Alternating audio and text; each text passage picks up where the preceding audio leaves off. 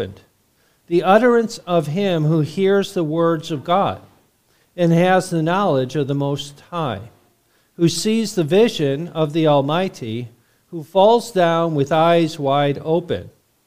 I see him, but not now. I behold him, but not near. A star shall come out of Jacob. A scepter shall rise out of Israel, and batter the brow of Moab, and destroy all the sons of tumult. Out of Jacob one shall have dominion, and destroy the remains of the city. So a star shall ri- shall come out of Jacob, a scepter shall rise out of Israel, and he shall have dominion. So it's a fascinating uh, passage. I don't know if that informed the uh, Magi or not, but it, it's a- definitely a reference to a star and a king. Um, some argue that it's possibly Daniel um, communicated that, but who knows. So let's take a moment to worship the King of Kings and the Lord of Lords um, as we take a moment now of silent meditation and preparation.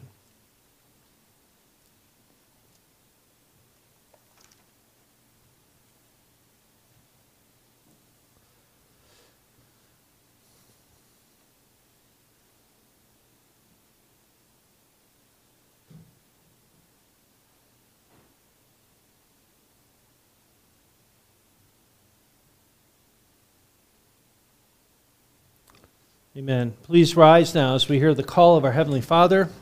The call this morning comes from Psalm one oh five. Oh, give thanks to the Lord. Call upon his name. Make known his deeds among the peoples. Sing to him.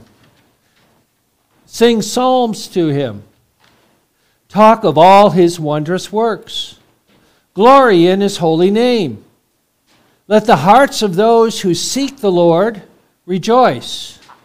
Seek the Lord and his strength. Seek his face evermore. Remember his marvelous works which he has done, his wonders and the judgments of his mouth. O seed of Abraham, his servant, you children of Jacob, his chosen. He is the Lord our God. His judgments are in all the earth. Grace to you and peace from God our Father and our Lord Jesus Christ. Uh, let us do so as we were called. Let us give thanks to the Lord, call upon his name, and sing unto him. We'll begin singing uh, hymn number five seventy, Praise God from whom all blessings flow. And then we'll be singing uh, Psalm one forty-five, uh, the Charlie version, the C version. Uh, I will extol you, O my God. So we'll begin with Praise God from whom all blessings flow.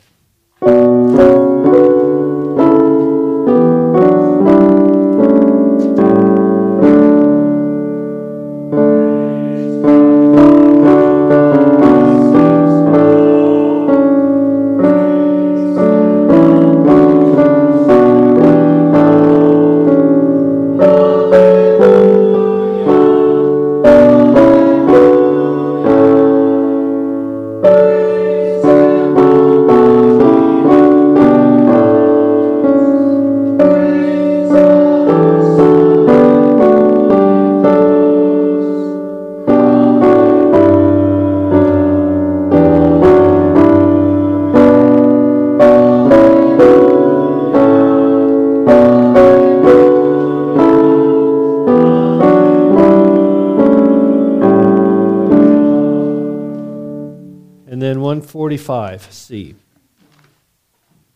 Thank you.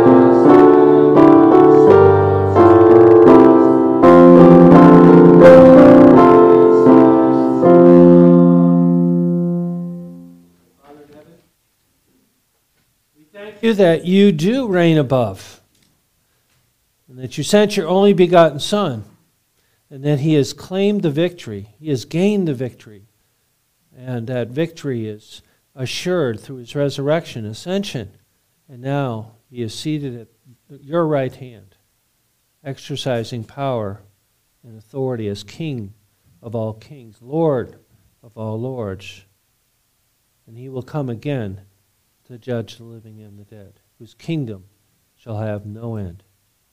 We thank you for that truth, and we acknowledge that he is, that you are our Lord. You're the boss. You're the King.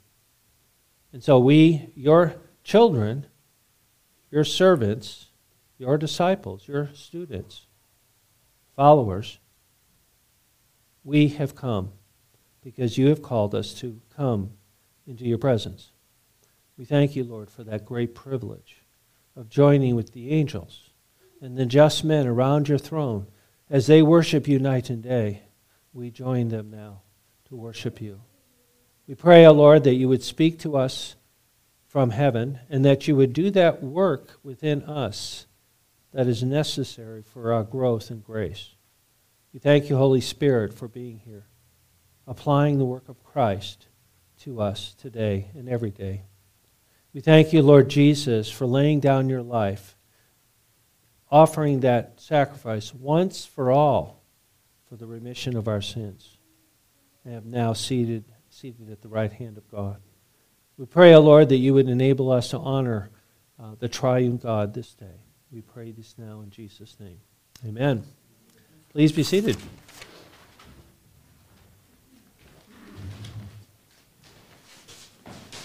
This morning, once again, we have opportunity to confess our sins with a responsive reading found in your bulletin. And that reading comes from Romans chapter three, verses eleven through twenty. I'll read the light type if you could respond in the dark type. There is none righteous, no, not one. There is none who understands. There is none who seeks after God. They have all turned aside. They have together become unprofitable. There is none who does good, no, not one. Their throat is an open tomb. With their tongues they have practiced deceit. The poison of asps is under their lips, whose mouth is full of cursing and bitterness. Their feet are swift to shed blood. Destruction and misery are in their ways, and the way of peace they have not known. There is no fear of God before their eyes. Now we know that whatever the law says, it says to those who are under the law that every mouth may be stopped and all the world may be become guilty before God. Amen.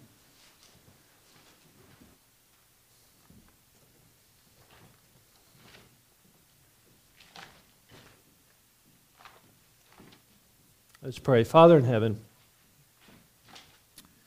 we thank you for the, this portion of your holy word. It's very hard to read. The pride of man doesn't want to believe these words. I'm not that bad. But according to your word, there's none righteous, no, not one. We've been created by you to serve you. We see that all the way back in the book of Genesis with Adam, created to serve you. And like Adam, we have sinned and rebelled against your revealed will, your law. We have become unprofitable to you, we who are your servants. Servants in Adam, but even in Christ we are called to follow Jesus, and that includes serving you. And yet, Father, we have not served you from our hearts wholly and completely this week. And many times we have fallen short. We have sinned. We have rebelled. We have done that which is unrighteous, which is not right in your sight. We thank you, Lord Jesus, again for your love toward us, and that while we fail, you prevailed. We thank you, Lord Jesus, for your words from the cross. It is finished. And Father, forgive them, for they know not what they do. Yes, we thank you that you have purchased our redemption. It cost you greatly. You suffered, you died. You were rejected by not only men, but also by your Father, who art in heaven. You, he experienced all that we deserve for our sin. We thank you, Lord Jesus, that you loved us so much, that you died. And we thank you, Lord Jesus, that love is evidenced in that you rose from the dead, that you are the Son of God with power.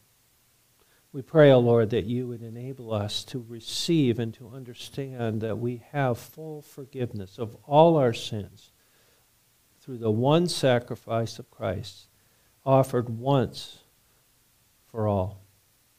We pray that you would enable us now to, by faith, rejoice in the forgiveness that we have and to open our lips and praise our Savior. In Jesus' name we pray. Amen. All right, so we have opportunity to do so. Let's turn to three thirty-five. Praise the Savior both now and forever. Now and ever. three thirty-four. Did I have the right number there? three thirty-five, sorry. Praise the Savior now and ever. Let us stand and sing.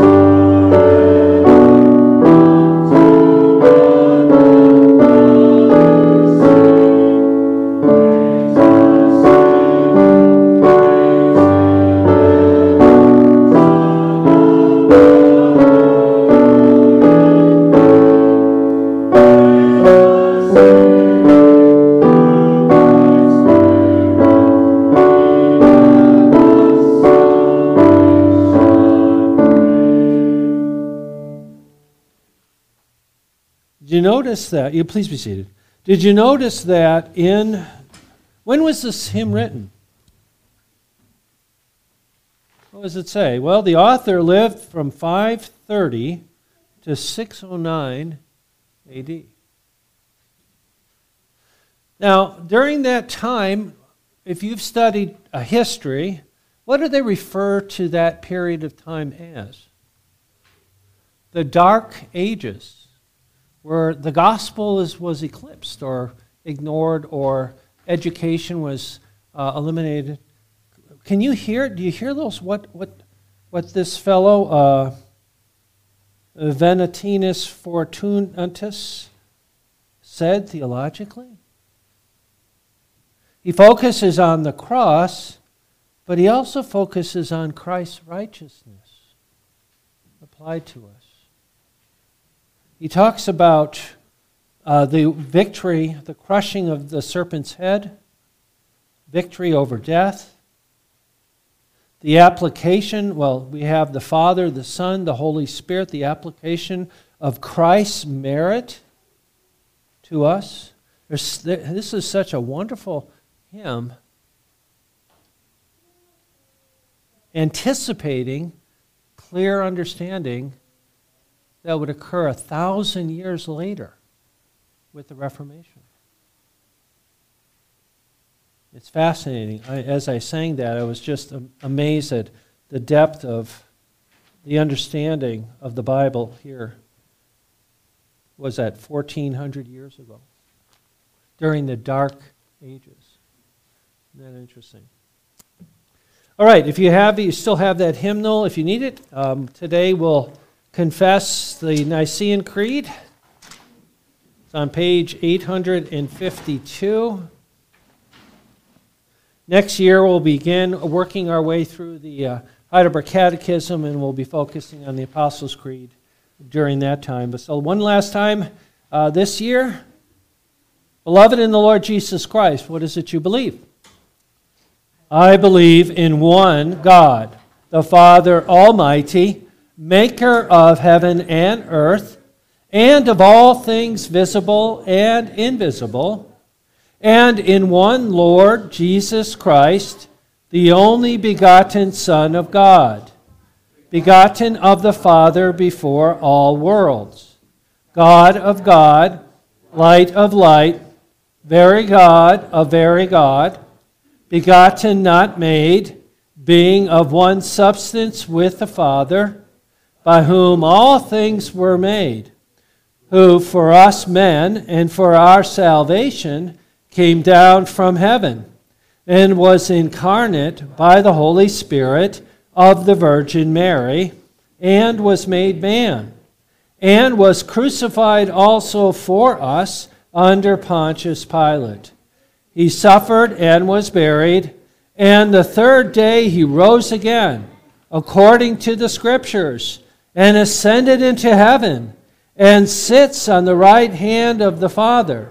And he shall come again with glory to judge the living and the dead, whose kingdom shall have no end. And I believe in the Holy Spirit, the Lord and giver of life, who proceeds from the Father and the Son, who with the Father and the Son together is worshipped and glorified, who spoke by the prophets.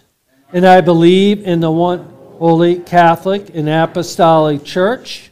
I acknowledge one baptism for the remission of sins, and I look for the resurrection of the dead and the life of the world to come. Amen. Amen. Again, almost, what, seventeen hundred years ago, eighteen hundred years ago.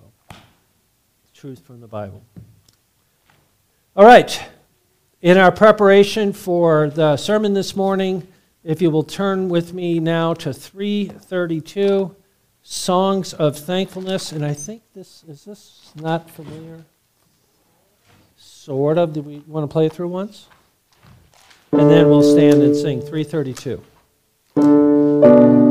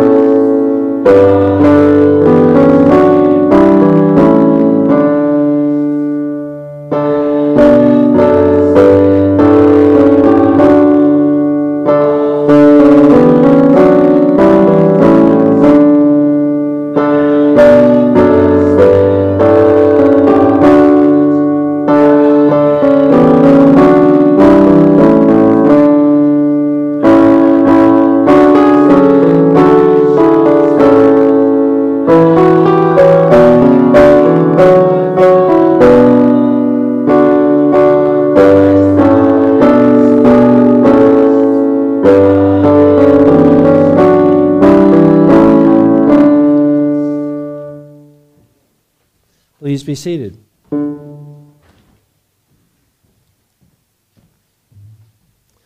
And please turn with me in your Bibles to the Gospel of Matthew, chapter two. We'll begin reading verse one. Hear now the word of God. Now after Jesus was born in Bethlehem of Judea, in the days of Herod the king, behold, wise men from the east came to Jerusalem, saying, Where is he who has been born King of the Jews? For we have seen his star in the east and have come to worship him. When Herod the king heard this, he was troubled, and all Jerusalem with him. And when he had gathered all the chief priests and scribes of the people together, he inquired of them where the Christ, the Messiah, was to be born. So they said to him, In Bethlehem of Judea. For thus it is written by the prophet, But you, Bethlehem, in the land of Judah, are not the least among the rulers of Judah? For out of you shall come a ruler who will shepherd my people Israel. Then Herod, when he had secretly called the wise men, determined from them what time the star appeared. And he sent them to Bethlehem and said, Go and search carefully for the young child, and when you have found him, bring back word to me, so that I may come and worship him also. When they heard the king, they departed. And behold, the star which they had seen in the east went before them, till it came and stood over where the young child was. And when they saw the star, they rejoiced with exceeding great joy. And when they had come into the house, they saw the young child with Mary his mother, and fell down and worshipped him. And when they had opened their treasures, they presented him uh, gifts to him, gold, frankincense, and myrrh. Then, being divinely warned in a dream that they should not return to Herod, they departed for their own country another way. Now when they had departed, behold, an angel of the Lord appeared to Joseph in a dream, saying, Arise, take the young child and his mother, flee to Egypt, and stay there until I bring you word, for Herod will seek the young child to destroy him. When he arose, he took the young child and his mother by night and departed for Egypt, and was there until the death of Herod, that it might be fulfilled which was spoken by the Lord through the prophet, saying, Out of Egypt I called my son. Then Herod, when he saw that he was deceived by the wise men, was exceedingly angry, and he sent forth and put to death all the male children who were in Bethlehem and in all its districts, from two years old and under, according to the time which he had determined from the wise men. Then was fulfilled what was spoken by Jeremiah the prophet, saying, A voice was heard in Ramah, lamentation, weeping, and great mourning, Rachel weeping for her children, refusing to be comforted because they are no more. Now when Herod was dead, behold, an angel of the Lord appeared in a dream to Joseph in Egypt, saying, Arise, take the young child and his mother, and go to the land of Israel, for those who sought the young child's life are dead. Then he arose, took the young child and his mother, and came into the land of Israel. But when he heard that Archelaus was reigning over Judea instead of his father Herod, he was afraid to go there. And being warned by God in a dream, he turned aside into the region of Galilee. And he came and dwelt in a city called Nazareth, that it might be fulfilled, which was spoken by the prophets, He shall be called a Nazarene. The grass withers, the flower falls, but God's word abides forever. Amen? Amen. Let's pray. Father in heaven, we thank you, Lord, for this portion of your holy word. We would not know of these events had it not been for the Spirit to guide Luke in, or Matthew in writing these things down. but we thank you for them. We thank you again that here we see uh, a declaration, both Old and New Testament, prophecy and fulfillment, of the coming of the Christ, of the coming of the Messiah, of the King, uh, the King, the Son of David, born in Bethlehem. And so we thank you, Lord, for this account. And as we read it and as we think about it, may we also be encouraged, challenged, equipped to do your will. As we enter into this new year, two thousand twenty-four, may this be a year whereby you are glorified as we follow you. You are the greater star. You are the light of the world. And yet you also call us to be children of light and to follow the light. And so we ask, O Lord, for that wisdom from above, grace and help. Enable us, O Lord, to glorify you both today and forever. We pray this in Jesus' name. Amen. Beloved in the Lord Jesus Christ, you've probably heard it been said that environments have an impact on character development. True or false? Can, does your environment affect your upbringing, affect your attitude, affect your character? Sometimes um, there is too much emphasis placed on that. You're just the victim of your circumstances. You're just the victim of how you were treated as a child.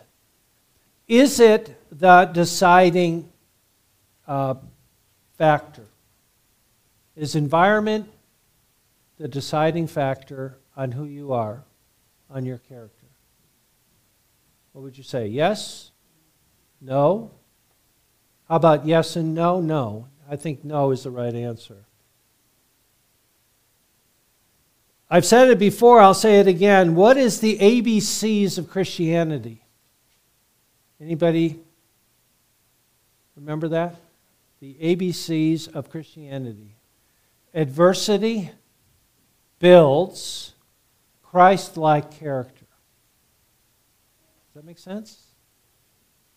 Part of sanctification, part of the reason we're still here on earth after the Lord regenerates us, brings us to life in Christ, is that work of sanctification, is that work of building that Christ-like character in our lives.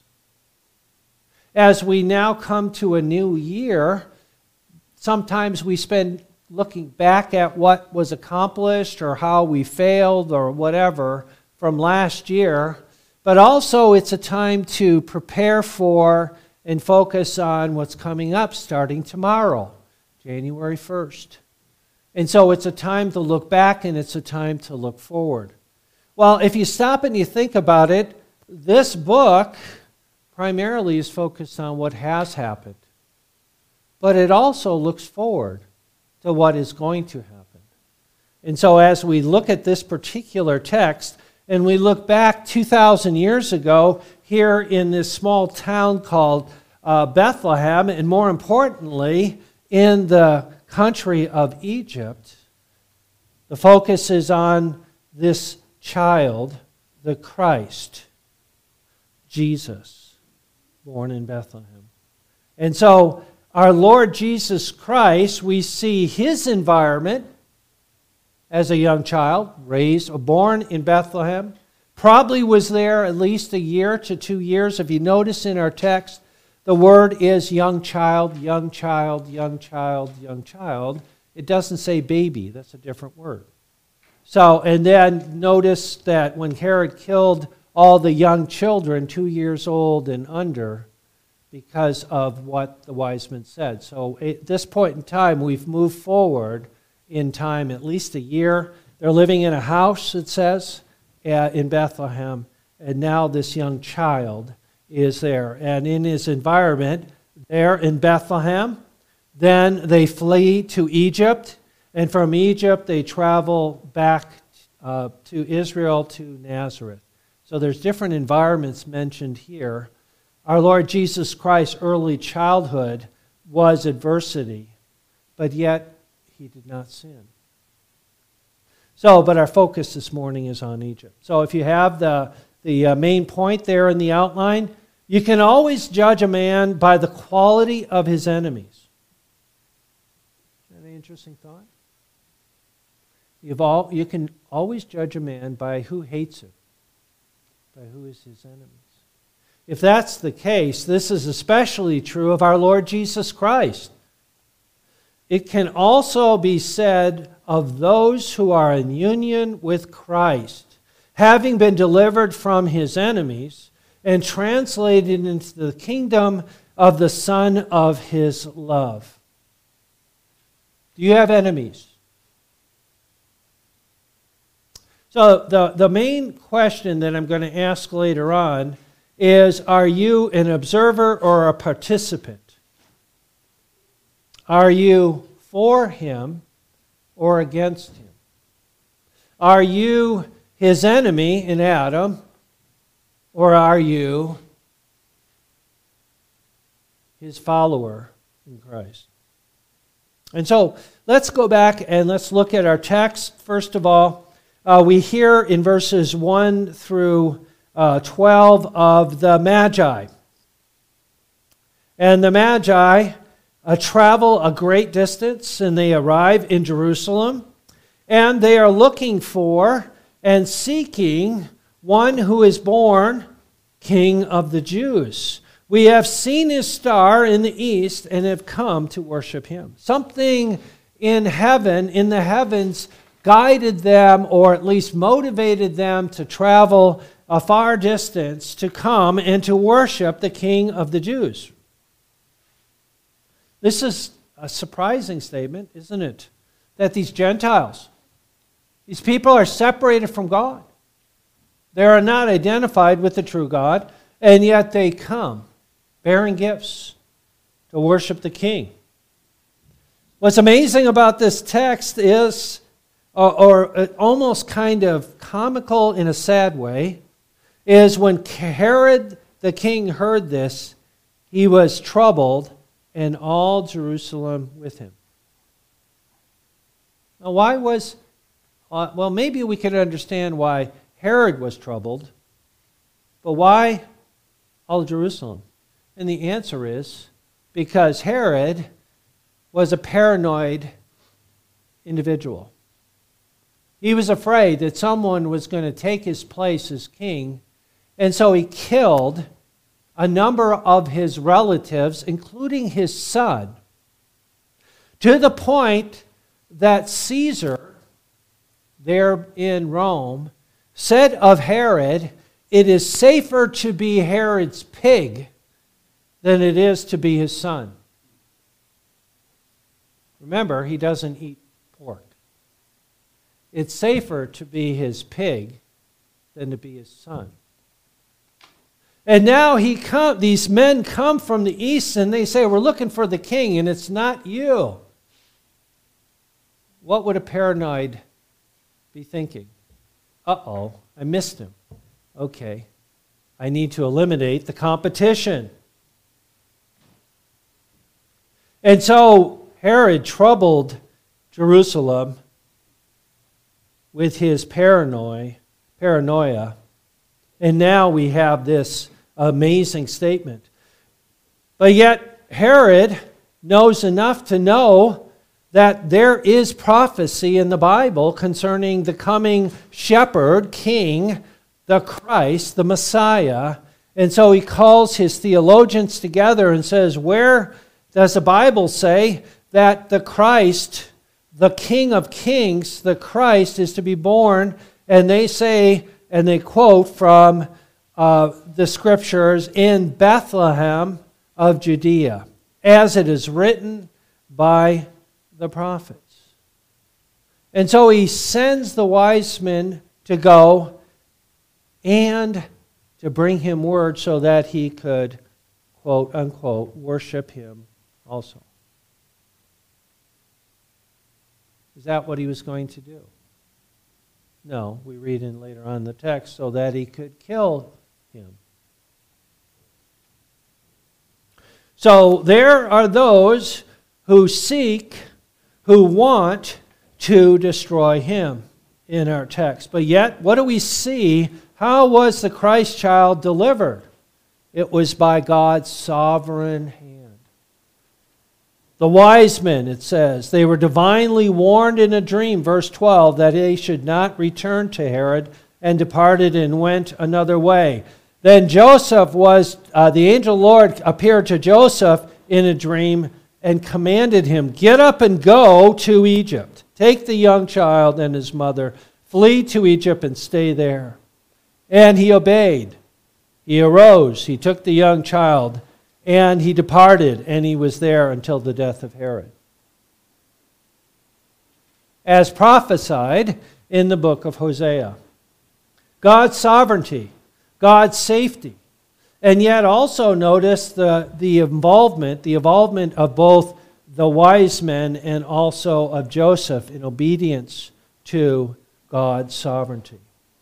And so in this text we see an environment of great danger. As a matter of fact, as we read later on, Herod sends and kills every young male child from two years old and under in Bethlehem and the surrounding region. And yet God's sovereignty protects him in Egypt, of all places. So, my first point, from where were you delivered? Okay, again, we're talking about looking back in the past. We're looking at the past for Jesus, but what about for you? Where were you when you were born? When you were a young child? What was your state before God? What was your situation? My answer would be, you were in danger, like Jesus. There's a war that's been going on since the garden, the war between the seeds that have carried on throughout history, and here we see it with a reference to Egypt. On Wednesdays, we've been going through the book of uh, John, and the Jews of the day, when Jesus was speaking to them, uh, they made a statement which is so false, it's almost unbelievable. They said, we have never been in bondage to anyone. If you know your Bible, that's not true. Was Israel ever in bondage?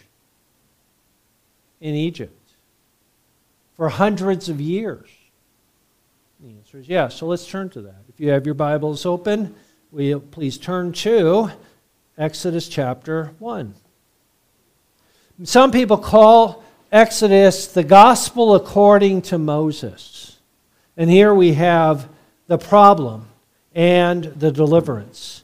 In verse seven, but the children of Israel were fruitful and exceed and increased abundantly, multiplied, and grew exceedingly mighty, and the land was filled with them.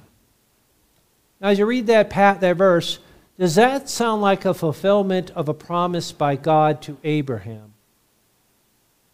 That God would increase his seed, his descendants, his, as the stars in the heavens and as the sand on the seashore.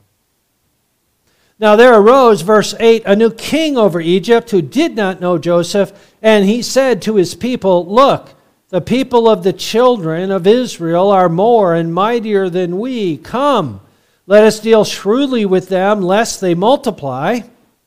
And it happened in the event of war that they also join our enemies and fight against us, and so go up out of the land.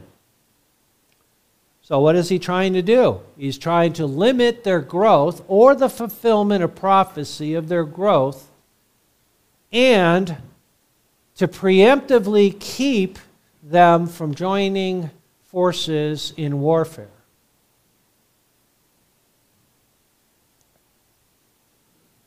Therefore, they set taskmasters over them to afflict them with their burdens. And they built the, for Pharaoh supply cities, uh, Pithon and Ramses. But the more they afflicted them, the more they multiplied and grew. And they were in dread of the children of Israel.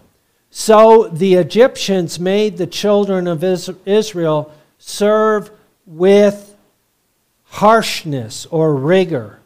And they made their lives bitter with hard bondage, in mortar, in brick, and in all manner of service in the field, and all their service in which they made them serve was with harshness, or with vigor, or with torment, or with violence, however you want to translate that word.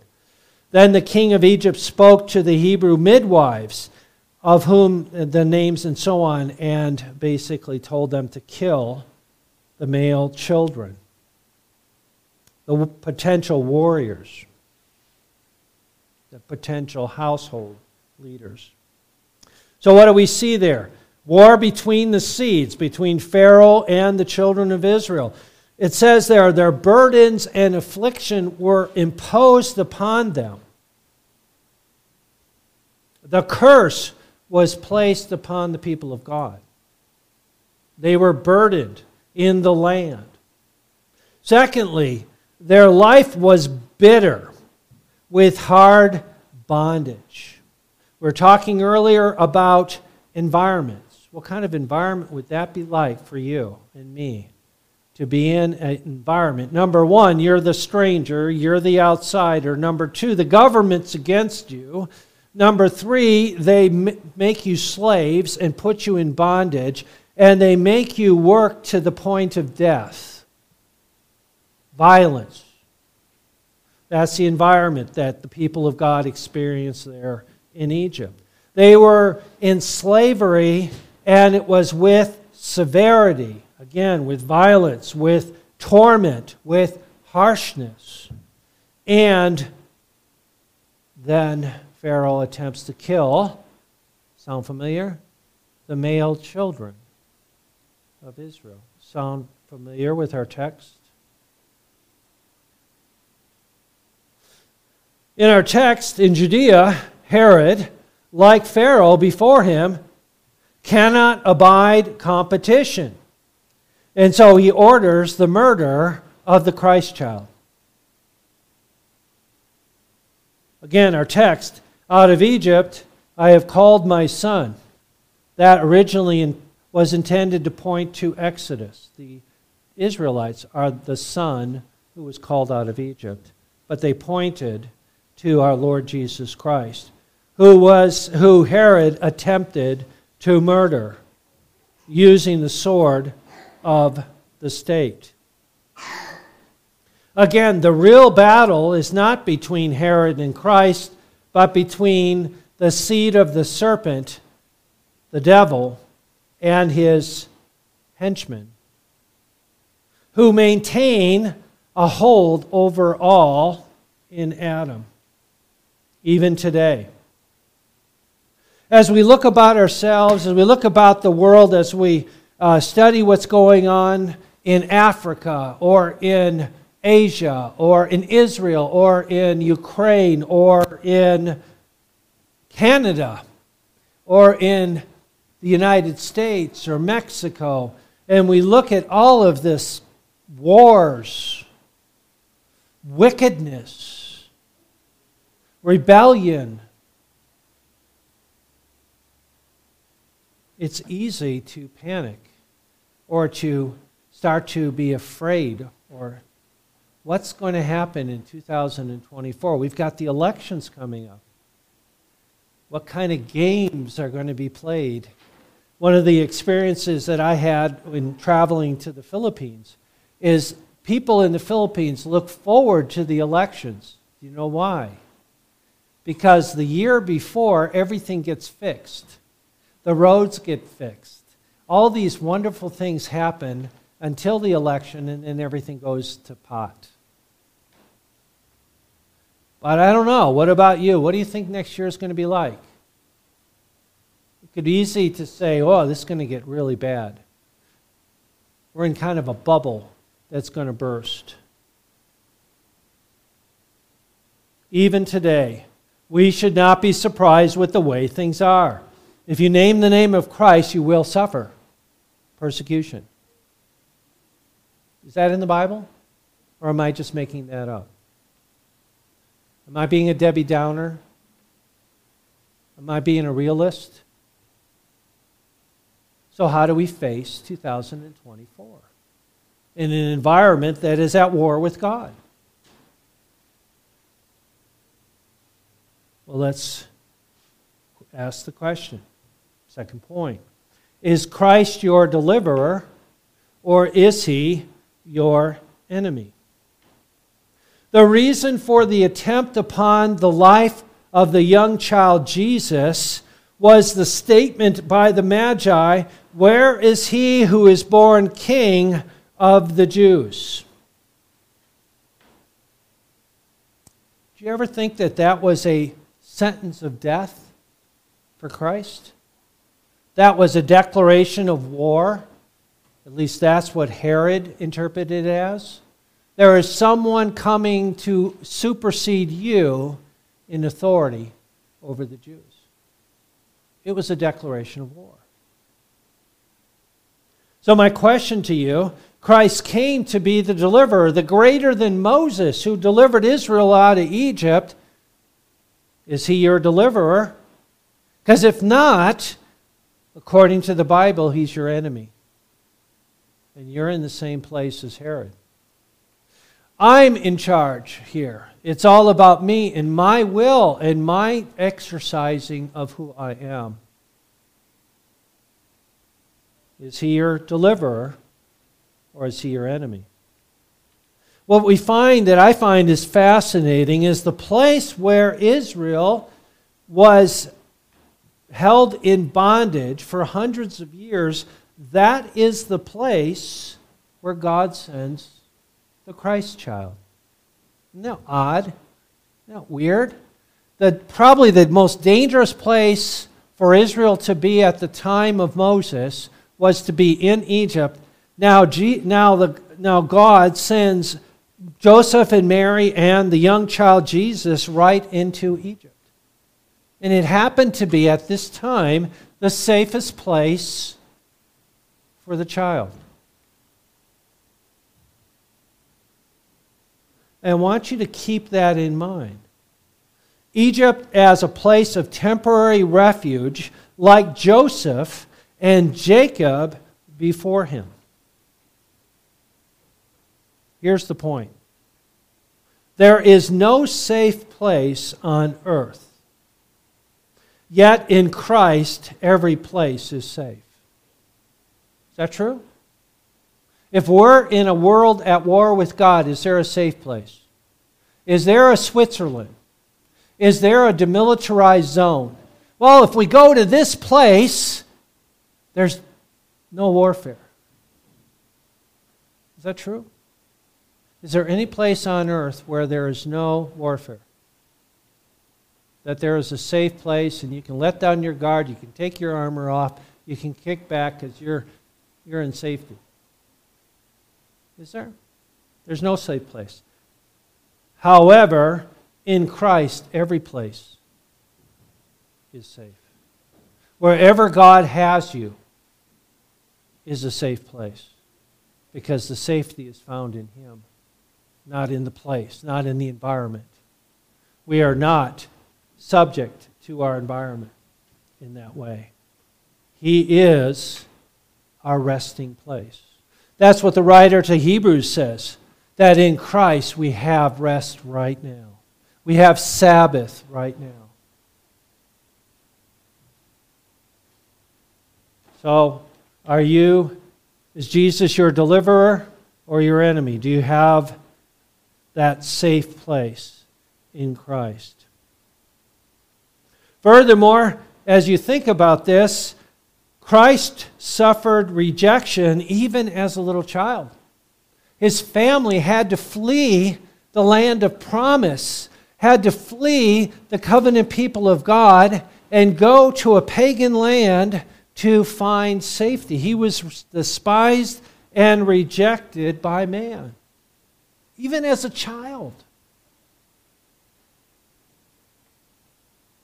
And then as a man, as he is uh, going about fulfilling God's call, healing the sick, raising the dead, what happened to him? He was betrayed by one he trusted, one of his followers. And he was murdered by state sanction. You ever thought of it that way? Even though the state said he's innocent, he's innocent, he's innocent, he's innocent, and they kill him.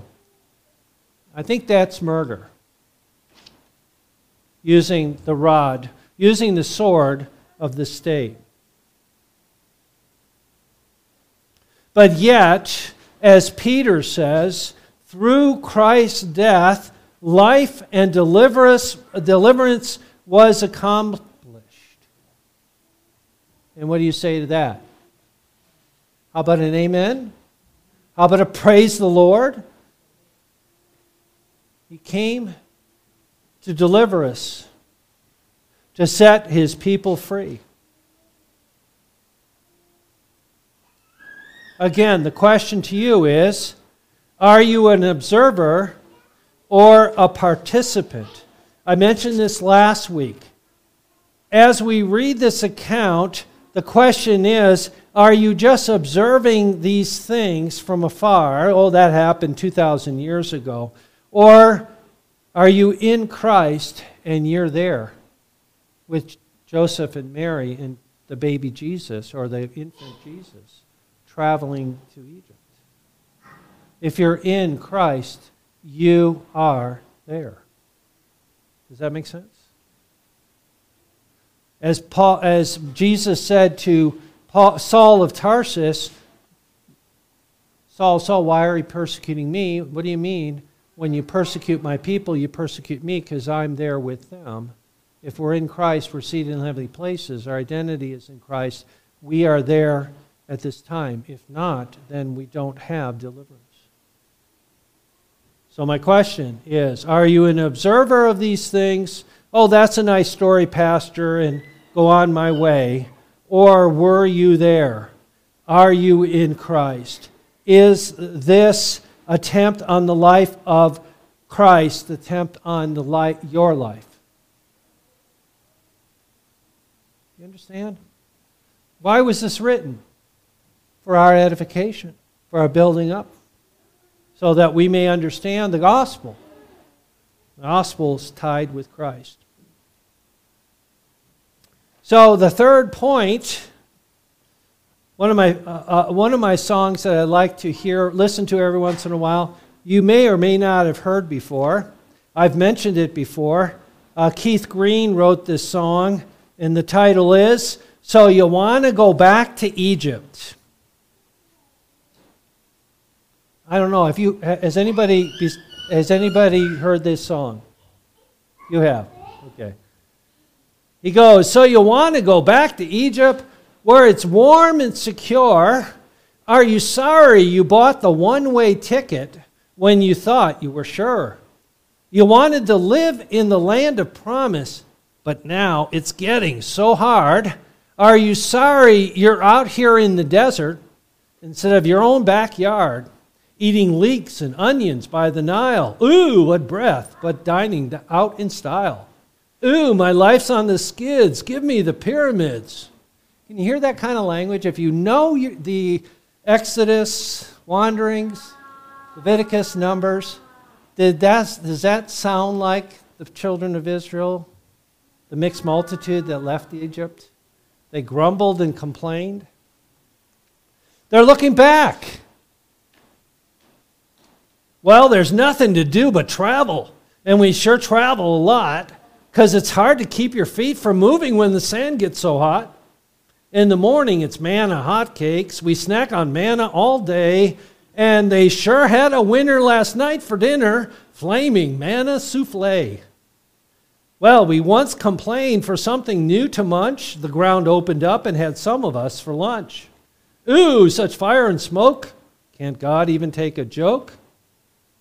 Again, we laugh. If you're not laughing, you can laugh. That's okay. But it's serious, isn't it? Grumbling and complaining in their tents.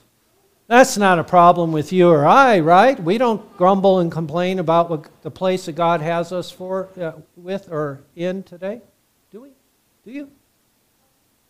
Question God? So you want to go back to Egypt, where your old friends wait for you? You can throw a big party and tell the whole gang what they said was all true, and this Moses acts like a big shot? Who does he think he is? It's true, God works lots of miracles, but Moses thinks they're all his. Well, I'm having so much trouble even now. Why did he get so mad about that cow, that golden calf? Moses, he seems rather idle. He just sits around. He just sits around and writes the Bible. Oh, Moses, put down your pen. What? Manna again? Manna waffles, manna burgers, manna bagels, filet of manna, manna patty, banana bread. So you want to go back to Egypt. How soon we forget from where we have been delivered. Numbers chapter eleven, verse four through six, it says that the people of God grumbled and said, we remember what it was like in Egypt. We had all these things, but they forgot that they were in bondage and that Pharaoh was trying to kill them. They just looked at the good of the world, but they forgot the dangers. The world is not your friend. The world is not your home. We are passing through. How soon we forget from where we've been delivered. How soon we forget the severity of the task of deliverance. Oh yeah, Jesus died on the cross for my sins. I know that one. Why do you keep talking about it, Pastor? Can we go on? It's not that important. I've heard it all before. How soon we forget the severity of the task. Here is this child whose life was threatened. Why? Because he was sent to deliver us from the bondage of sin. Is that not unthankfulness? Is that unthankfulness?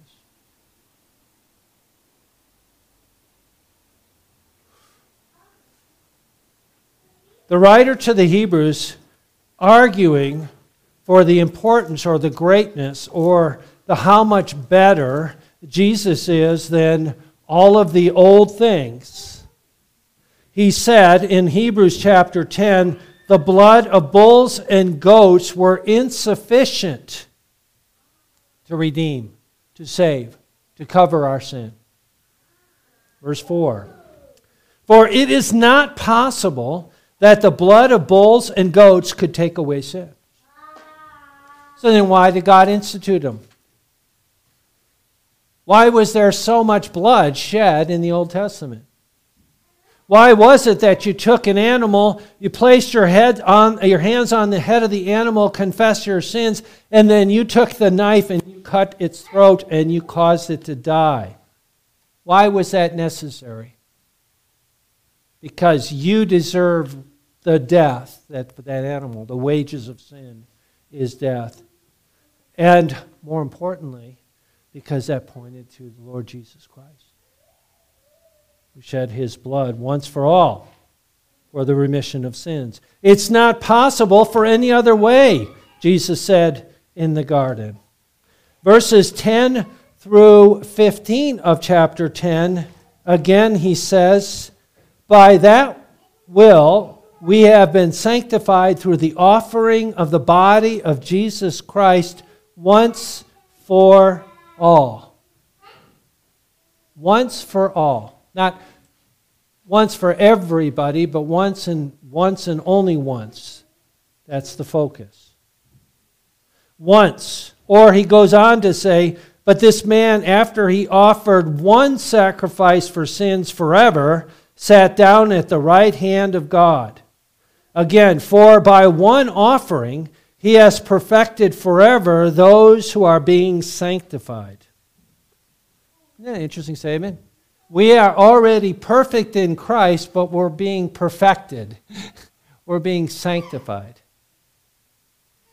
It is finished. It is accomplished, and now he's accomplishing what we're living to do. And then he goes on in verses sixteen through twenty-five to talk about all the blessings of redemption. But then he also gives warning in verses twenty-six through thirty-one. And then in verses thirty-two through thirty-nine, he exhorts us to walk by faith with Christ, our shepherd king. So what's the point? What's the call for twenty twenty-four? You can write this down. I may ask you this sometime in the future, okay? Just to see if you're listening to this sermon. Here is my advice for your New Year's resolution. I will live a thankful life every single day. That's your call. That's the point. Thank you, Lord, every day. So one way to kind of help you with that, to fulfill that New Year's resolution, how many of you have ever made a resolution, a New Year's resolution, and it lasted less than a month? Right. Here's, a, here's one that maybe you can do. I'll give you some assistance. How many of you have read the whole Bible? At least once in your life, have read the whole Bible. I have, come on guys back there. Um, okay. Is that something that would be interesting to you, would be interest you, challenge you? If this is God's word, if this is God's word to you, is this important to you? If it is, well, I've started and I've tried to read the Bible in a year, and things get busy, right? So I've set be- behind you, behind T J, on the little thing there, uh, three different Bible reading plans. One of them's chronological, which is interesting, and there's a couple others, and they are different. My challenge to you is pick up one of those. And if we run out, bring the last one to me, and we'll make copies. Okay? But take one of those and pray about that idea of saying, okay, Lord, I'm going to try to read the Bible through in a year. I've never done it before, or I have, and how often do you, how often do you eat? How many of you have fasted more than twenty-one days? How many of you fast regularly? How often do we fast from the Word of God? If it's more important, more viable, brings us life, more necessary than food? Are we fasting Christians? We're on the verge of a new year. Next, tomorrow is January first. Happy New Year. What is the resolution? How can I live a thankful life starting tomorrow? Well, one way is by thanking Him, by reading what He wants you to know, to follow Jesus, to be that student. So in summary, do environment and circumstances affect a person's life? Has what has happened to you in the past affect you now, and will affect you tomorrow? And the answer is yes, it has an effect. But here's the question, is it determinative to your future? Are you living in the past? Are you living in Christ in the present, looking forward to His return? Let us pray. Father in heaven, we thank you, Lord, again for your word. We thank you, Lord Jesus, for coming to earth, enduring the threat of murder as a small child. We thank you, Lord, for delivering him out of not only the hands of Pharaoh, I mean the hands of Herod, but also delivering him from Egypt. Out of Egypt I have called my son, and through that calling uh, we have been delivered from the bondage of hell, of the and delivered, transformed into the kingdom of the Son of his love. And so we pray, O Lord, that you would enable us to embrace this again, to renew that thankfulness for what you have done for us, and also that we would live for you as we set apart, as we start off a new year. We pray that it would be a year in Christ, for Christ, through Christ. We pray this in Christ's name. Amen. Let's respond to God's word by giving of his tithes and our offerings.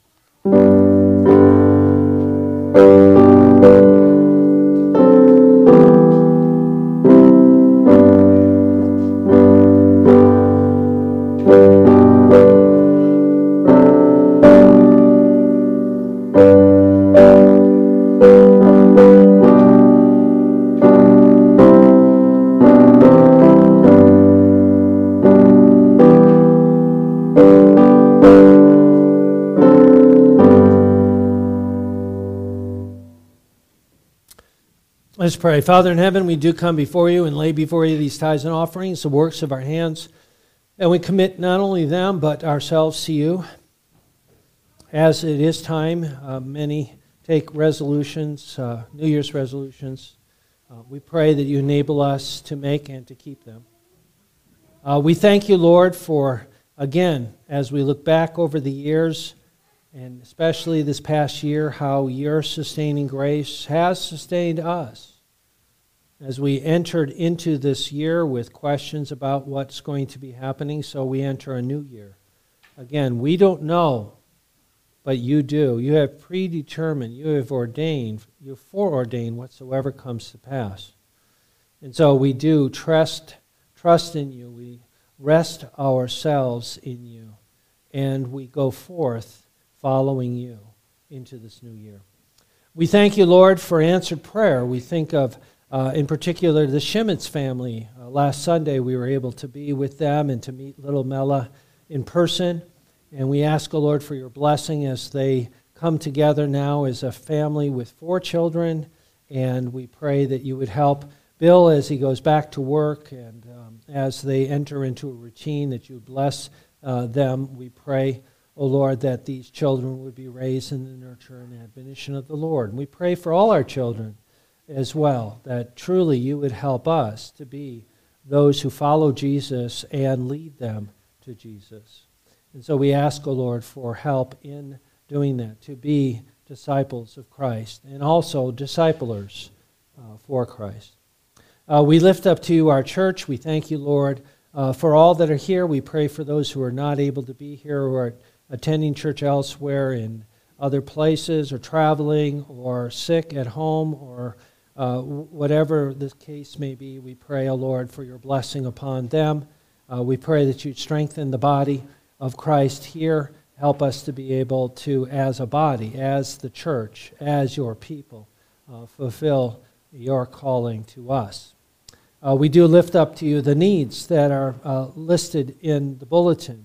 Uh, be it uh, Audrey, a young uh, niece of the Rollers, um, uh, as she has uh, disappeared, and they are uh, uh, concerned and care for uh, their daughter or uh, sister. We do pray, O Lord, for her um, ability for the family to find her, and that she would be safe. And if she knows you not, that she would be saved. We lift up to you Ethel. And we uh, thank you that she's uh, completed her radiation treatments and is now in Utah uh, under further care. We pray for wisdom, and we pray for, uh, again, continued um, uh, pain alleviation. We thank you that James is able to be there with his wife and family. We pray, O Lord, for your comfort and mercy there. We thank you, Lord, for answered prayer concerning Reverend Mike Lasley, as he preached last Sunday at church. That was uh, such a great sign to see that he's up and about, back home from the hospital. Uh, we do pray for continued um, uh, success in recovering from the stroke, and we ask, O Lord, that you would restore him to be able to serve you in the various capacities he was doing beforehand. Give uh, him wisdom and uh, his wife and family wisdom concerning how best to uh, uh, overcome in this challenge. We lift up to you also, we thank you for Hank, uh, Reverend Hank Bowen and his uh, recovery or recovering from um, the uh, back pain that he has been experiencing. We pray that you would give him and the doctors wisdom, whether what, what to do in the future to uh, continue to work on his back and those injuries. We lift up to you others in the congregation who are dealing with various trials and testings. We ask, O Lord, for comfort. We ask, O Lord, for deliverance. We ask, O Lord, for wisdom. We ask, O Lord, for your grace in order to glorify you. And we pray the prayer that you taught your disciples to pray, saying, Our Father, who art in heaven, hallowed be thy name. Thy kingdom come, thy will be done on earth as it is in heaven. Give us this day our daily bread, and forgive us our debts as we forgive our debtors. And lead us not into temptation, but deliver us from evil. For thine is the kingdom, the power, and the glory forever. Amen. Is Jesus your Lord and King? That's what we've been talking about the past three weeks. Well, let us go ahead and uh, close our service this morning by acknowledging Him, our God, as our help in ages past and our hope for years to come, our shelter from the stormy blast and our eternal home. Amen. Let us stand and sing two twenty-two. Oh,